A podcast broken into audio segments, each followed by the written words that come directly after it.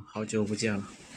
今天播的是我在微信公众号“内水新州读书会”上，二零一八年十二月发的一篇读书读后感，题目叫《极简主义拯救世界》，副标题是“挑战一百件物品生活一年”。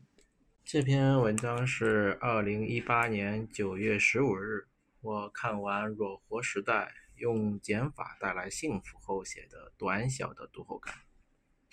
十二月，我在修订这篇读后感时起了一个我觉得很燃的题目，叫“极简主义拯救世界”，算是对自己看了这么些极简主义或者是断舍离的书后一个思考站位的拔高。文章的末尾，我会解释为什么我说极简主义拯救世界。现在我先说说美国人戴夫写的这本书。我觉得这本书，嗯，裸活时代用减法带来幸福，呃，也可以被叫做我用一百件东西生活的挑战。作者是戴夫布鲁诺，他算是一个富二代吧。有一些比较花钱的爱好，比如滑雪、制作木工、野外生存、摄影等等。因此，他的家里原本是有很多东西的，比如为制作木工开辟了车库工作间，制备了相当多的木工活的制作工具和设备。此外，他还经常乱买东西，囤积下了大量的物品。有一天，大夫觉得这些物品给自己带来了巨大的压力。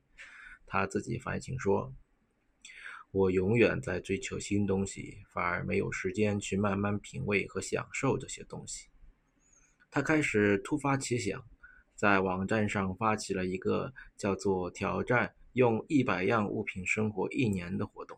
这本书基本上就是在讲述他的这个挑战故事。为了完成这样的挑战，戴夫甚至把自己的滑雪、制作木工活等爱好抛弃，把相关的物品变卖掉。他觉得该放下自己心中的这个执念，就是老是纠结于想要精通某一样物物件。实际上，他现在觉得没有必要。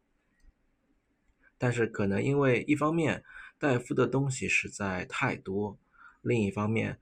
他有扔过家人和公用物品，引起了家庭矛盾的不愉快的经历，所以他把挑战时所谓的物品是限定为个人专用的物品，并做了一些例外的规定，比如在书中说到规则六：家用工具不占用额度；规则七：礼物不占用额度，因为他没有办法要求别人不送礼物给他。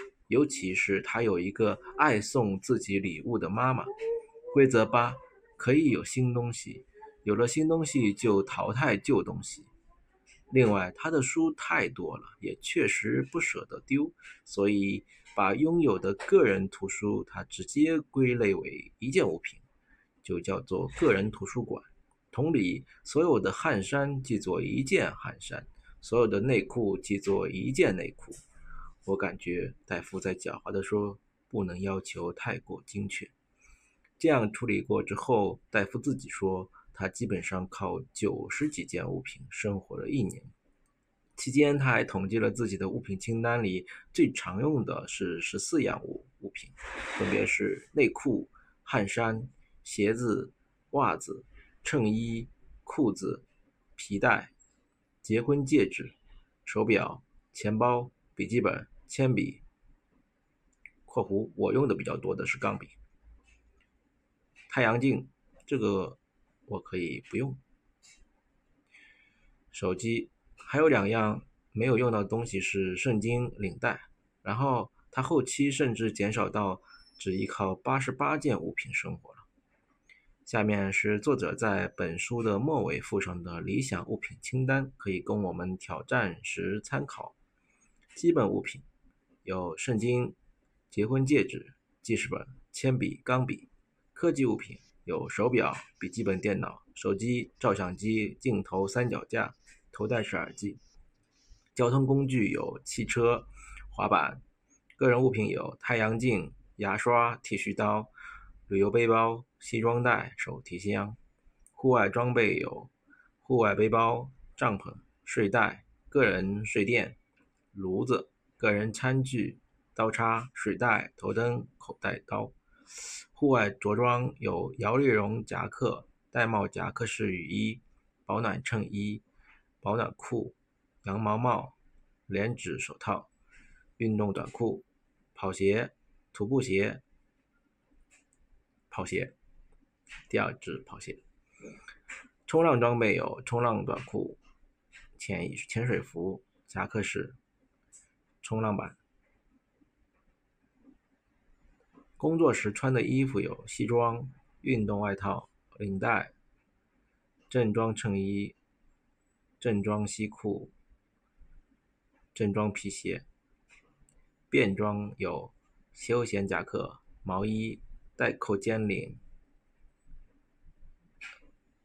带扣尖领的衬衣、牛仔裤、休闲裤、休闲皮带、休闲鞋、凉鞋、睡裤、T 恤、汗衫、内衣、袜子、帽子，还有其他的物品有书籍、名片、吉他。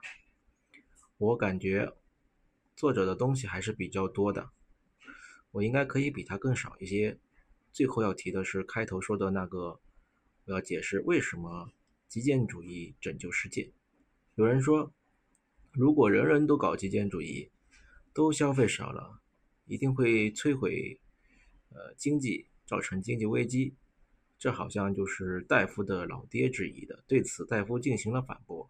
戴夫说，用美国式的消费主义来促进经济发展是饮鸩止渴，造成了造成了很多的问题，如浪费、污染。家庭不幸，关系不和谐，时间不自由，人的内心焦躁不安，生活空间拥挤等等。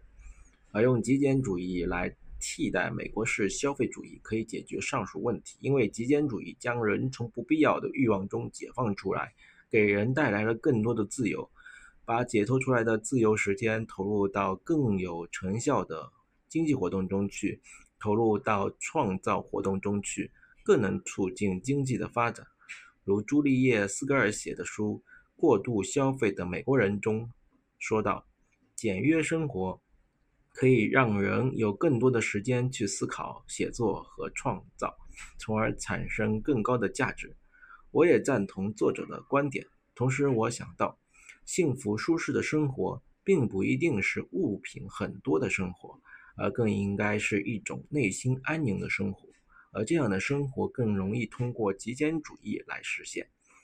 我看到过一篇文章说，如果按照现在发达国家这样的富裕舒适生活条件，也就是戴夫反对的这种美国式消费主义，在目前的科技水平条件下，全球资源能供养的人只有十亿人。啊，这个文章是呃来源于。微信公众号文章：中美博弈的终极时间表，十月九日。呃，花猫哥哥，猫哥的世界。所以我想的是，如果能把富裕舒适生活的标准中对于物品的铺张浪费的量减轻一些，实际上就能够增加更多的人过上美好生活，就能增加全人类的幸福指数。如果把一个地球看成是一个家庭，极简主义一方面提倡节流，减少全球资源的浪费，另一方面，它将我们从过度的物质欲望中解脱出来，增加了我们创造的时间，把蛋糕做大的时间，相当于在开源。从这个意义上说，极简主义。将拯救世界，它对资源的利用效率更高，配置资源的能力更强，更有助于更多人过上美好生活，也就是现在说的高质量的发展。好，这篇文章已经读完了，谢谢大家的关注和倾听，下期再见。